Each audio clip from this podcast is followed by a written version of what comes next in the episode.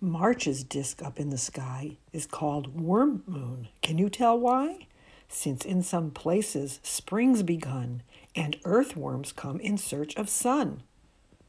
Also known as the Lenten moon, this month's full moon occurs on March 18th, just two days before the spring equinox on the 20th. While it's still too cold for the worms to appear where I live, the worm moon does signal the end of winter. And maybe by the end of the month, we'll start to see them and to get that first delicious whiff of spring soil. It's not too late to order your seeds. Shortcast Club